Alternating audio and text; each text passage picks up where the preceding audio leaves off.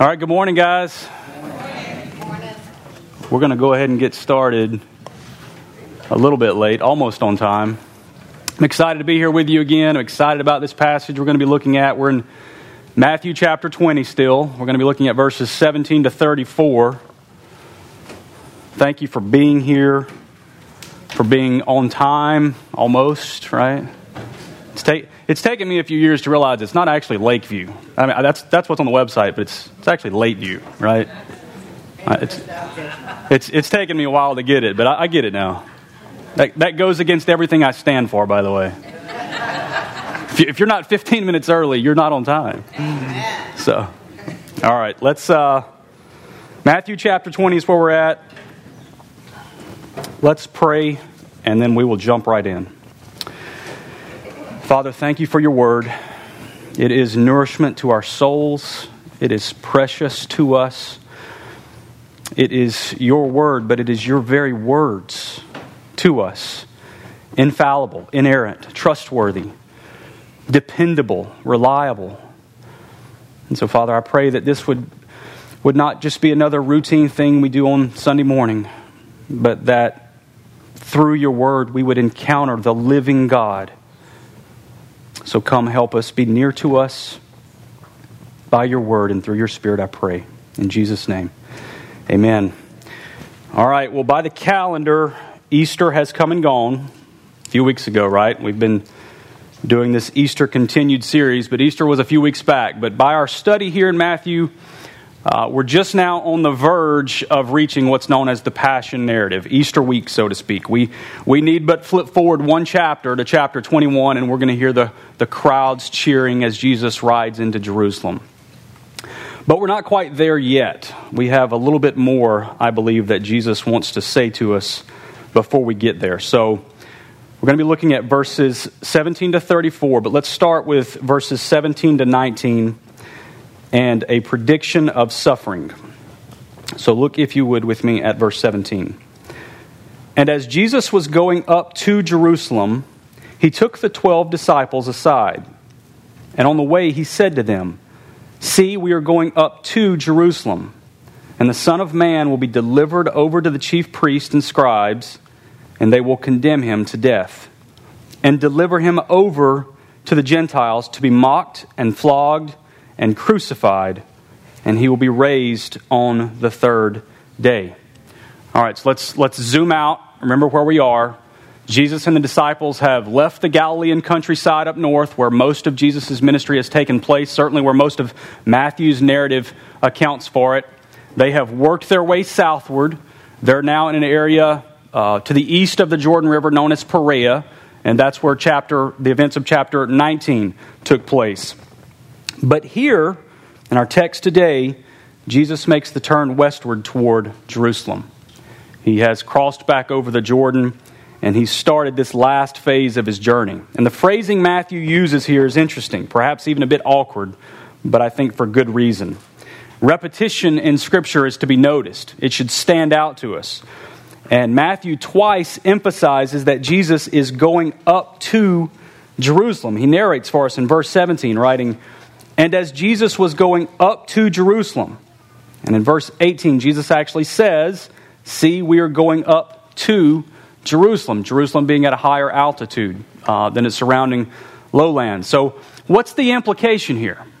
What's he saying? What would, what would Matthew's Jewish audience and the disciples have thought of? Well, from any Jewish mindset, to say you're going up to Jerusalem would have invoked thoughts of celebration of praise, of joy, even triumph. Remember, Jerusalem was, was not only Israel's capital, its, its center of power, it was the city of David. This was where God's enthroned king sat. This, the, the temple was there. And for the past three years now, Jesus has been revealing himself as Israel's messianic king. And this reality has been slowly coming into view for the disciples. You remember Peter's great confession back in chapter 16 you are the Christ, the Messiah, the Son of the living God. But then, right after that, he demonstrated that there is sort of this, this fogginess still in front of who Jesus is and, and what his mission is. And so Jesus had to rebuke him. You remember that. And then there's this ongoing discussion, and we're going to see more of this today, about greatness in the kingdom. It seems to be a recurring topic for the disciples. So, the reality of Jesus' identity and his mission is, is certainly dawning on the disciples, but it's dawning very slowly. And remember, Jesus, chapter 19, had just promised the disciples that they would sit on 12 thrones ruling the 12 tribes of Israel. So, all of that was there in their minds. So, when Jesus says, okay, this is it, we're going up to Jerusalem, I, I think it likely that the disciples' minds would have gone to, okay, the kingdom is about to be inaugurated. This is it. Jesus is going to be enthroned. And indeed, he will be, but not how they probably imagined. But Jesus doesn't stop at, we're going up to Jerusalem. Look back at verse 18.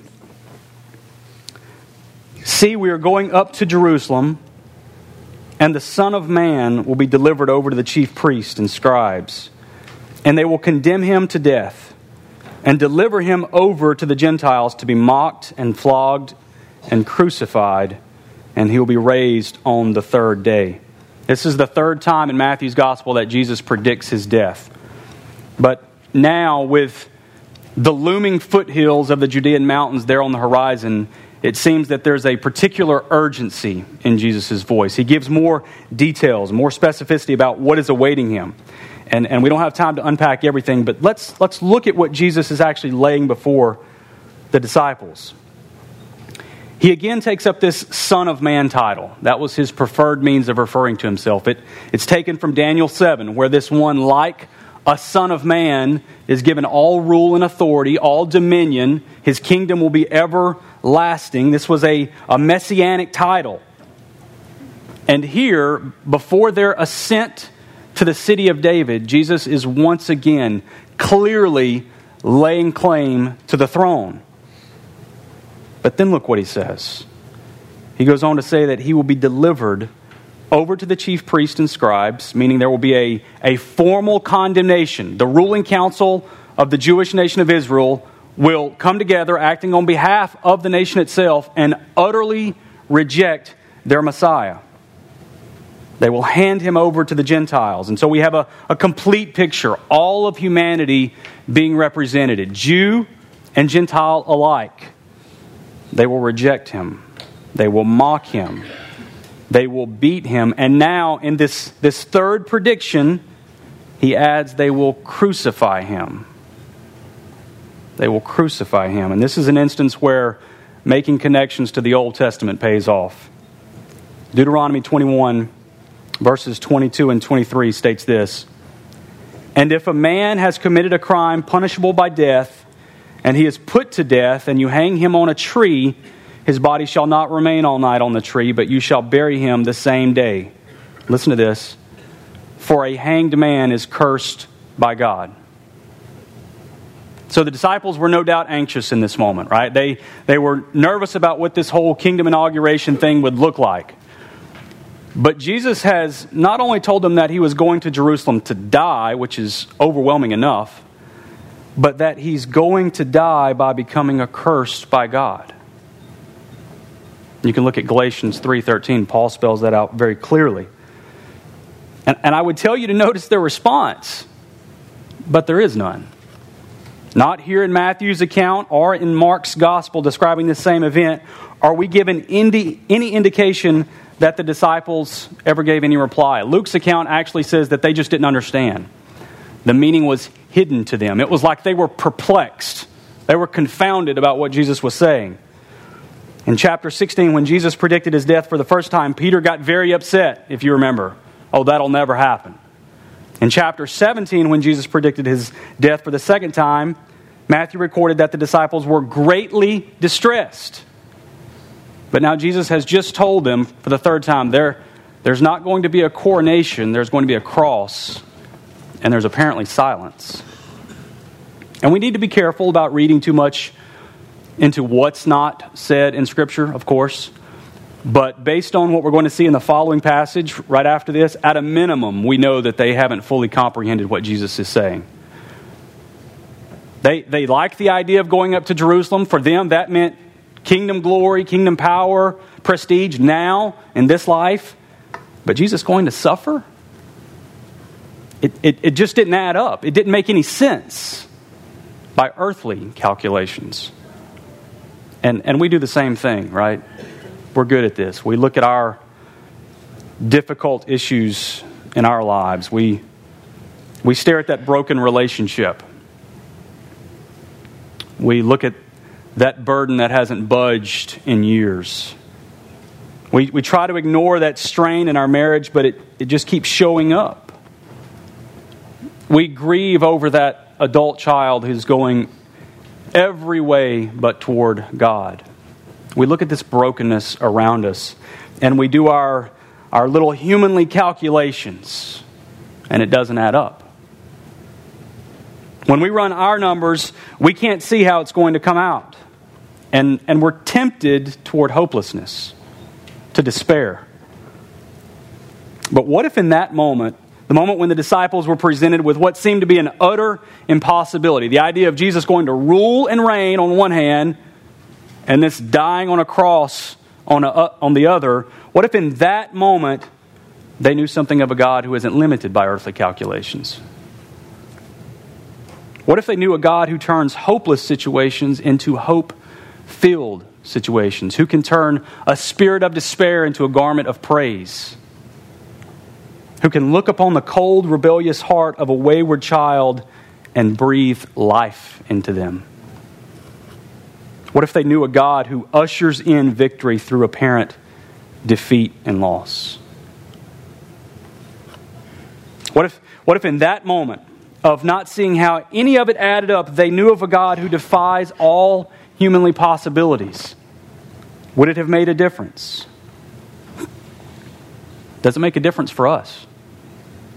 In our practical, everyday lives, does knowing this God make a difference for us? I hope it does.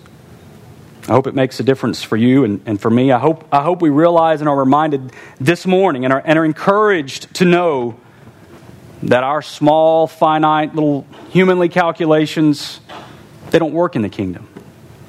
We serve a God who is always doing more than we can see. Always. But the disciples, it seems, weren't looking beyond themselves. And this will actually be made even more clear in this next exchange. So let's look at verses 20 to 23 in a petition for status. Verse 20. Then the mother of the sons of Zebedee came up to him with her sons, and kneeling before him, she asked him for something. And he said to her, What do you want? She said to him, Say that these two sons of mine are to sit, one at your right hand and one at your left, in your kingdom. Jesus answered, You do not know what you are asking. Are you able to drink the cup that I am to drink? They said to him, We are able.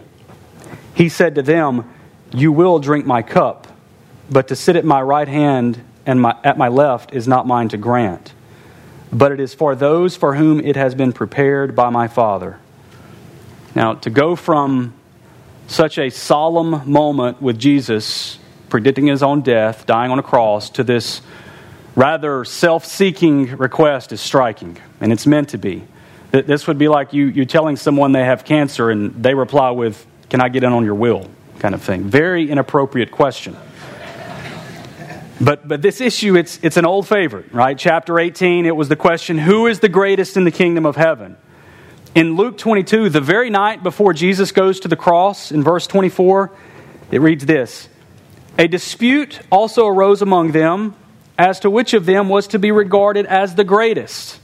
This is the night Jesus is betrayed, and this is their topic of conversation. And so now this the mother of, of James and John, that's the sons of Zebedee, is showing herself to be a part of this self-seeking quest. Apparently she's caught wind of these thrones that Jesus has promised the disciples, and perhaps their nearness to Jerusalem has brought the issue to the forefront for her. And it, it's worth noting that Mark's account of this scene focuses in on the request as actually coming from James and John themselves. But even here in Matthew, Jesus shows by his direct reply to them that they are certainly in on it. That the mother's not acting alone here. This is a group effort. And, and this exchange, this, this interaction, it calls to mind throne room language.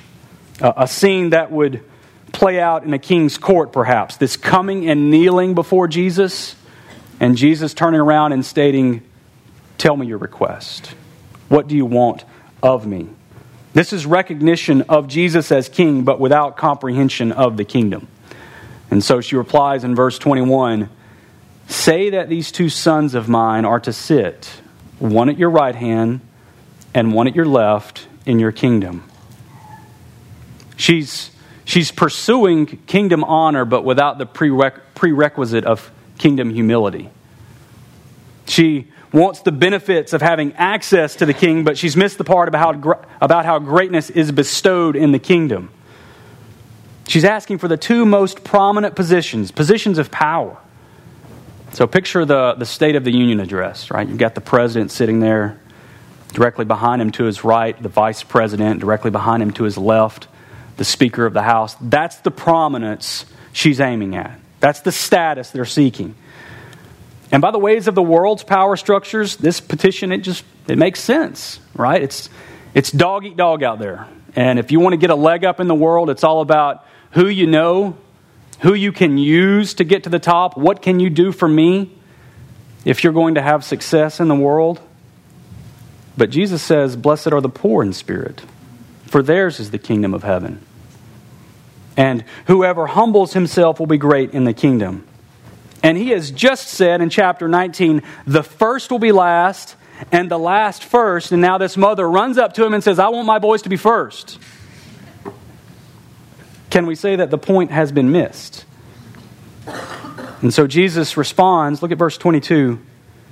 You do not know what you are asking. You have no idea what you're saying. His tone is one of rebuke. You don't have a clue about what you're asking of me. And he turns to James and John and he asks, Are you able to drink the cup that I am to drink? What's he talking about? What's this cup Jesus is referring to? Well, from numerous passages in the, in the Old Testament, particularly in the prophets, we know the cup is often used metaphorically to describe pain and suffering, even devastation that is brought by way of God's wrath. And I wrote a couple passages there in your notes for you to look at. But look, listen to how Isaiah addresses the nation of Israel in chapter 51, verse 17. Wake yourself. Wake yourself. Stand up, O Jerusalem, you who have drunk from the hand of the Lord the cup of his wrath, who have drunk to the dregs the bowl, the cup of staggering. And then the prophet Jeremiah in chapter 25 Thus the Lord, the God of Israel, said to me, Take from my hand this cup of the wine of wrath, and make all the nations to whom I send you drink it. They shall drink and stagger and be crazed because of the sword that I am sending among them. And flip over to Matthew chapter 26. Just a few chapters forward. Jesus has gone to pray in the Garden of Gethsemane on the night of his uh, betrayal. Peter and James and John are there with him. And pick it up in verse 38. Then he said to them, My soul is very sorrowful, even to death. Remain here and watch with me. And going a little farther, he fell on his face and prayed, saying, My Father, if it be possible, let this cup pass from me. Nevertheless, not as I will, but as you will. This is the same cup. And I, I know some people don't like to talk about God's wrath like it's a blemish on his character. Jesus would not agree with that.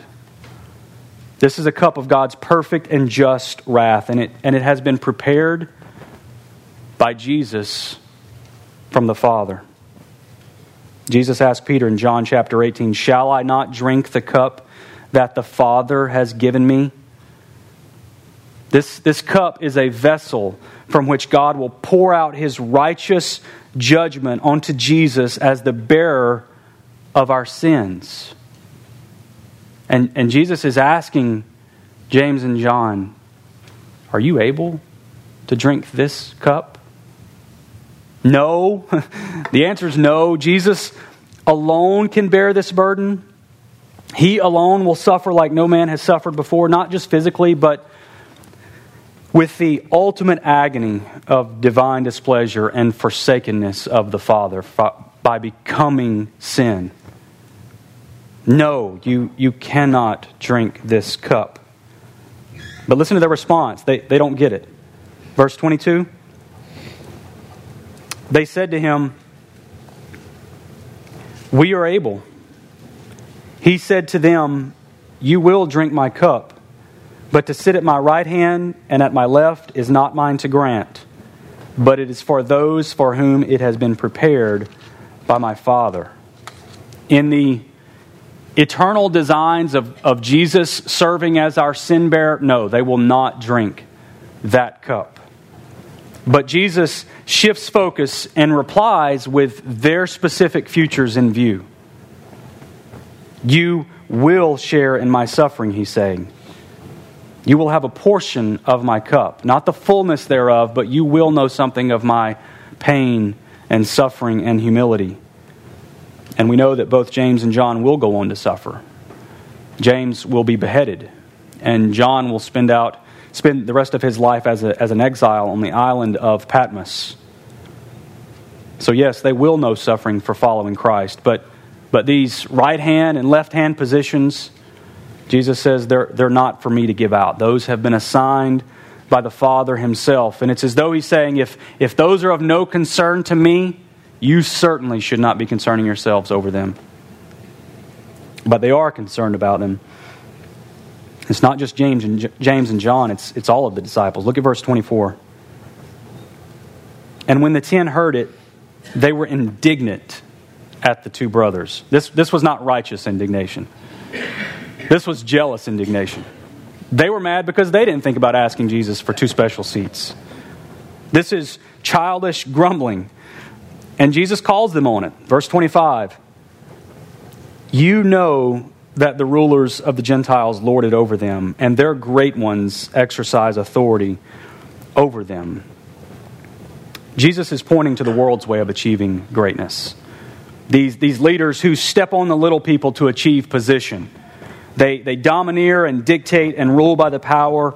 They hold over others. It's, it's privilege through power holding yourself above others because of your position or title or status. It's really just thinking more highly of ourselves than we ought. And I was reminded this week, sadly, that this stuff is in me. It's there in me. Just a few days ago, actually, at work, I had had this text on my mind, been mulling these truths over, preparing for this morning, and I had a a young enlisted sailor um, not give me the appropriate military courtesy I thought I deserved. And I bristled, right? My, my flesh rose up and my mind said, Don't you know who I am? And he didn't, by the way. He wasn't being disrespectful. He, I wasn't in uniform and he didn't recognize me. But everything in me just rose up it's there in my flesh. But within seconds, I would say, felt like the Holy Spirit drop kicked me. Anyone ever experienced a drop kick by the Holy Spirit? Not what I would call a, a pleasant experience, but it is God's grace. It is His undeserved grace.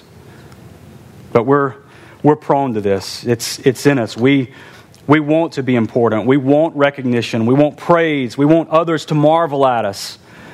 And God says, I didn't design you to be marveled at.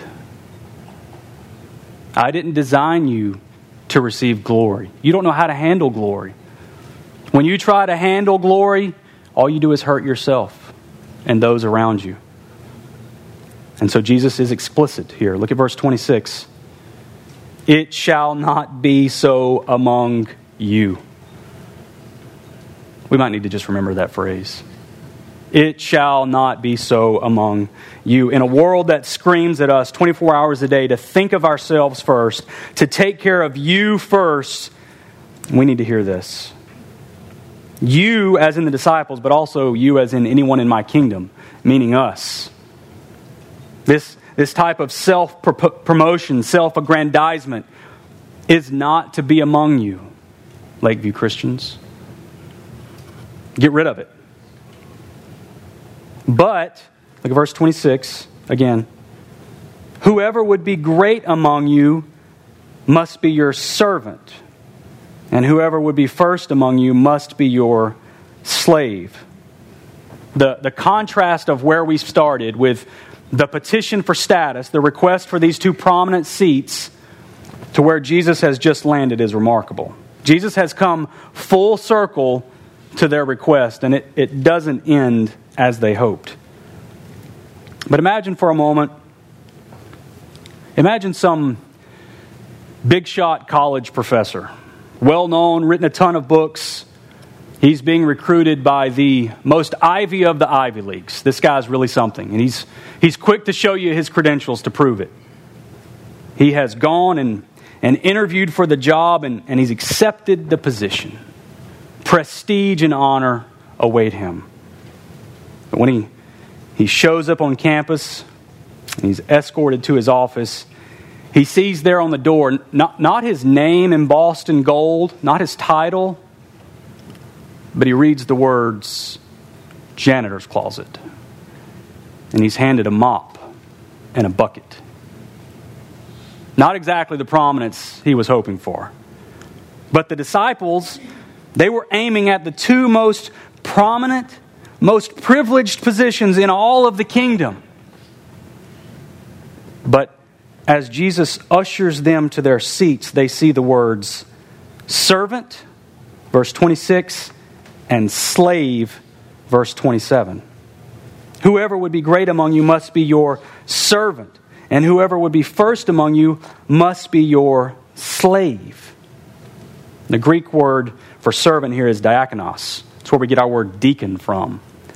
It was a, actually a secular word, meaning to serve someone as in food or do menial, low end work in society. It's taking care of household duties.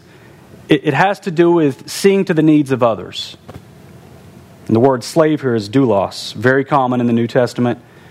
It is someone who was not free to do what they wanted, but is instead bound to serve a master, someone who carries out the demands of another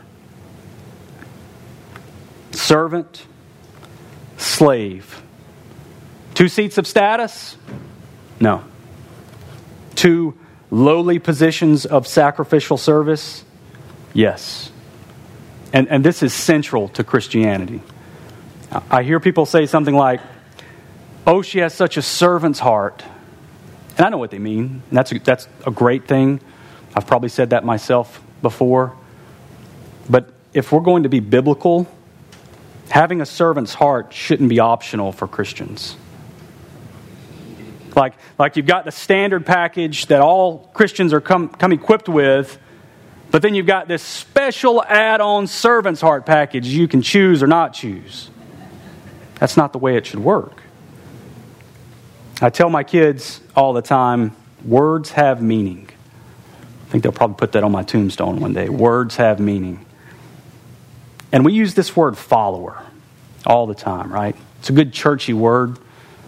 I'm a follower of Christ. She's a follower of Christ. But I think we can actually lose the impact of, of what it means. If, if we claim to be followers of Jesus, break, breaking news this morning, we actually have to follow him. And everywhere he goes, he goes to serve. It's, it's not like we can sit over here doing nothing and Jesus is over there serving and say we're following him. You see, it doesn't work like that. He's over there, I'm over here. So, in light of what Jesus is laying before us, a simple question for us this morning Where are we serving? What can you point to in your life right now? What can I point to in my life right now that is costing us something? Time, energy, money that we're doing in the service of following Christ? Are we following Him? Jesus came to serve. And that's, that's exactly where Jesus ends this exchange. He has said, You become a servant, you, you take up a position of a slave. And then look at verse 28. Even as the Son of Man came not to be served, but to serve, and to give his life as a ransom for many. Jesus' greatness comes in part from his utter humility. Great leaders never give orders they themselves aren't willing to execute. And Jesus was certainly willing. He did not count equality with God a thing to be grasped, but emptied himself by taking the form of a servant, being born in the likeness of men, and being found in human form, he humbled himself by becoming obedient to the point of death, even death on a cross. It's from Philippians 2. Jesus set the ultimate example for us in serving. But as soon as I say that word example, there's a risk. There's a danger here. You, may have not seen it, but the gospel itself hangs in the balance right here. If Jesus is just an example and he goes around serving people, well, all I have to do to get to heaven is follow his example. Right? Do good to others, serve them, love others, don't be judgmental for sure. Be kind to one another. No. I hope we would all say no a thousand times no. Jesus doesn't say he's just our example, though he is definitely that. 1 Peter 2:21 states, "For to this you have been called, because Christ also suffered for you, leaving you an example so that you might follow in his steps. If we claim to be Christians, Jesus better be our example. He better be our example. But Jesus doesn't claim to be a mere example. Look back at verse 28. Even as the Son of Man came not to be served, but to serve, that's the example part, and to give his life as a ransom for many. Now, that's an example you and I can't follow. The reality of Jesus giving his life as a ransom, as a payment to redeem God's people, it sits here in verse 28 to correct any wrong ideas that spring up about serving our way into the kingdom. This idea of ransoming someone or something, redeeming them, by way of a payment flows from the earliest histories in the Old Testament. It's the idea of, of releasing someone or something, a piece of property, releasing it from bondage, releasing it from captivity through a payment. And Jesus, here in this moment, just days before he will go to the cross, he is gathering up all of those redemption stories, all the times God redeemed his people from bondage in the Old Testament, all of the judicial law practices of redeeming an animal or a property or a firstborn. He's saying all of that was a foreshadowing about what I'm about to go and do. He's trying to help his disciples, he's trying to help us.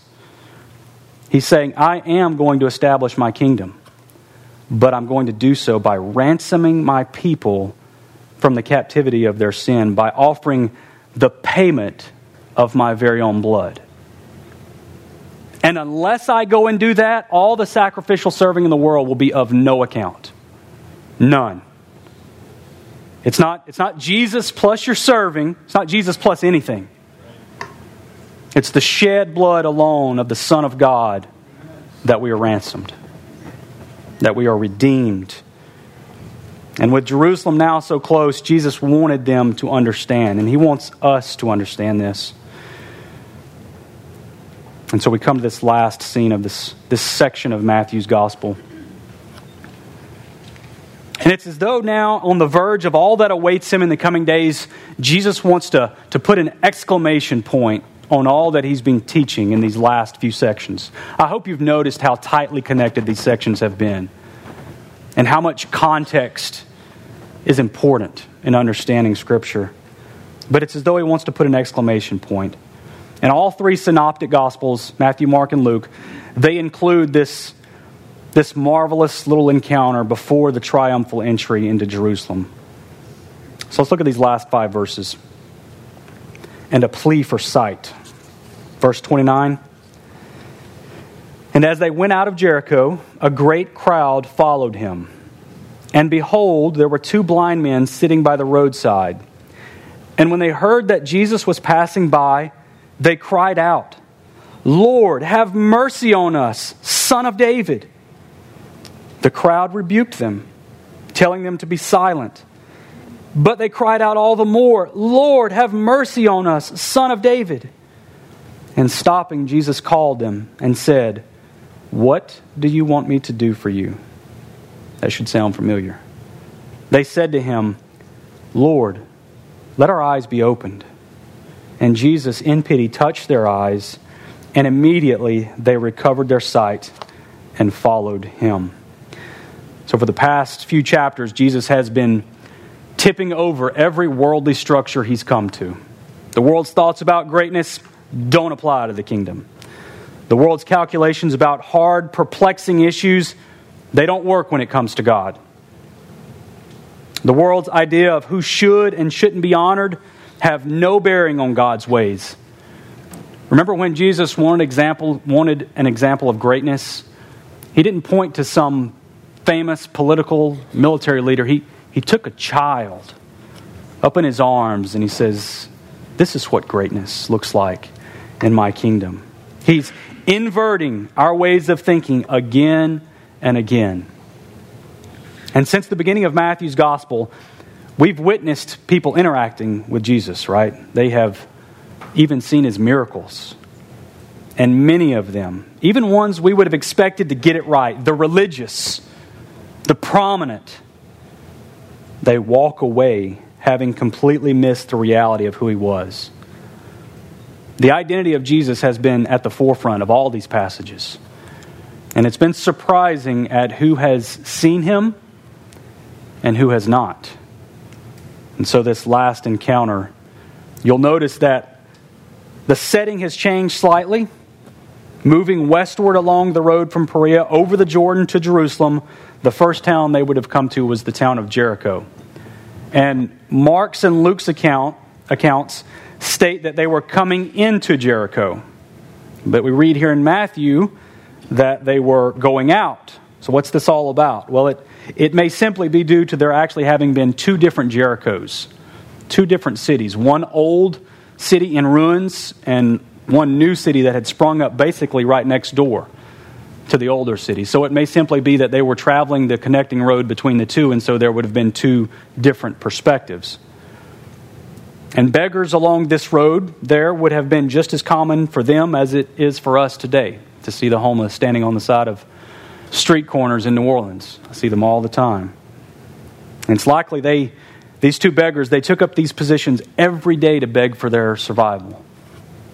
This was obviously not a, a sanitary enterprise. They probably would have stayed covered with the filth and the dust of the road. These were outcasts.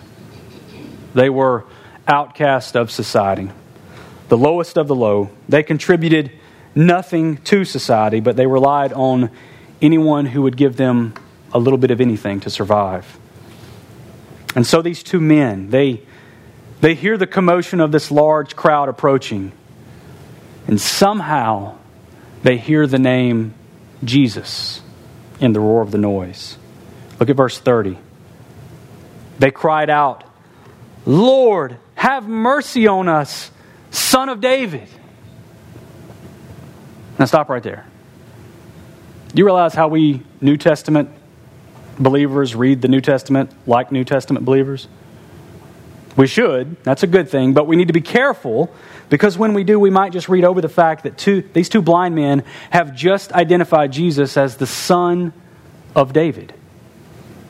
And we say, well, yeah, Jesus, son of David. We've read the book. That's who he is.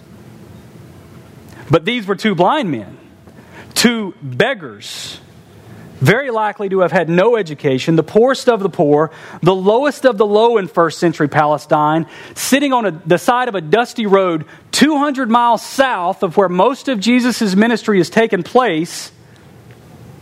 And at the name of Jesus, they immediately cry out, Son of David.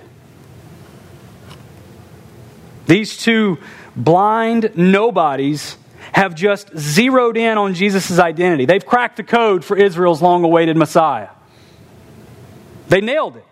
Son of David. Where did these theologians come from? Where did this awareness come from? We can imagine that the word of this Jesus of Nazareth has spread. Talk of his healing, talk of his miracles has likely reached the streets of Jericho, and they've overheard something about it. And that would explain the informational part of their knowing about Jesus, right? We could very easily understand that. But how did that information go from street level hearsay to truth so powerful they cry out with abandon? Look back at verse 30. When they heard that Jesus was passing by, they cried out, Lord, have mercy on us, son of David. The crowd rebuked them telling them to be silent. But they cried out all the more, Lord, have mercy on us, son of David. They were screaming with everything in them. They were in a frantic frenzy to come before this Jesus for mercy. Mere information was not driving these screams. It was something far deeper. It was an awareness, at least on some level, that Jesus actually had the authority and the power to grant them mercy. But how did that happen? Well, we're not told. But in the Gospel of Matthew, we're given another very similar example of such recognition. You remember after Peter had confessed Jesus to be the Messiah? The very same, same thing that these two blind men have just done. You remember what Jesus told him? Flesh and blood has not revealed this to you, but my Father who is in heaven. And, and by their frantic shouts, we know they weren't throwing themselves on the mercy of mere hearsay. They were, they were casting every last vestige of hope they had. This was their one shot to come before this Jesus. We don't know how much they understood, but we do know that blind though they were, lowly, poor, unclean, outcast of society though they were, being silenced by the crowds though they were, they perceived something about Jesus that so many before had missed. And their faith got Jesus' attention. Look at verse 32. And stopping, Jesus called them and said, what do you want me to do for you? Above the noise and the commotion of the crowd, Jesus heard these two voices of these two blind men, and he stopped. He stopped. Consider for a moment that all of Scripture, all of history, mind you, has been bending toward what's about to happen to Jesus. He has known from all eternity the agony and suffering that awaits him. He is merely days away from bearing the sins of the world and fulfilling God's long promised plan of salvation. And with all of that looming before him, he stops. This is a marvelous reminder of our Lord's compassion. I wonder if we recognize Jesus in this moment. Are we familiar with this aspect of our Lord's tender care? This Jesus who stops. This is, I don't know about y'all, but this is a comfort to my soul. But this scene has a familiar feel to it. At least it should if we're paying attention. Remember the scene with the mother coming before Jesus and Jesus telling her to, to state what you would have of me. Tell me your request. Well, the same thing is happening here. Jesus has looked upon these two blind men and has said, What do you ask of me? But notice the difference in how this scene plays out. Verse 33 again. They said to him, Lord, let our eyes be opened. And Jesus, in pity, touched their eyes, and immediately they recovered their sight and followed him. As opposed to seeking a, a privileged life of status, these two blind men sought the mercy of the great physician. The eyes of their hearts already perceived what many others didn't, and now they would have physical eyes to see the Savior. And I love how this ends. Jesus touched them. He wasn't worried about getting dirty. He touched them and he healed them. He granted their plea for sight, and I think he granted more than just physical sight. I think he granted the fullness of what their faith had perceived in part. Why do I say that? Look what they did upon beholding the world with this newfound sight. Imagine seeing all of the colors, the brightness, everything for the first time. Look at those last three words. And followed him. They followed him. Their whole identity had been wrapped up in being blind, but now in this moment of being set free from the bondage of their blindness, there was but one thing they wanted to do. In Mark's account, he writes that after healing them, Jesus said, Go your way. And what was now their way? It was the way of Jesus. They followed him. It was the way of the Son of David. It's interesting. We'll end right here, but it's interesting. Matthew begins his gospel with these words. Chapter 1, verse 1. The book of the genealogy of Jesus Christ, the son of David, the son of Abraham. And now, here on a dusty road leading up to Jerusalem, the profession of two blind men, not two Jewish religious leaders, not two prominent men of society, not two wealthy men, two blind nobodies. Their profession will serve as a springboard into chapter 21, into the crowds cheering, Hosanna to the Son of David. Blessed is he who comes in the name of the Lord. And that's where we're going to pick it up next week, chapter 21. Thank you, guys.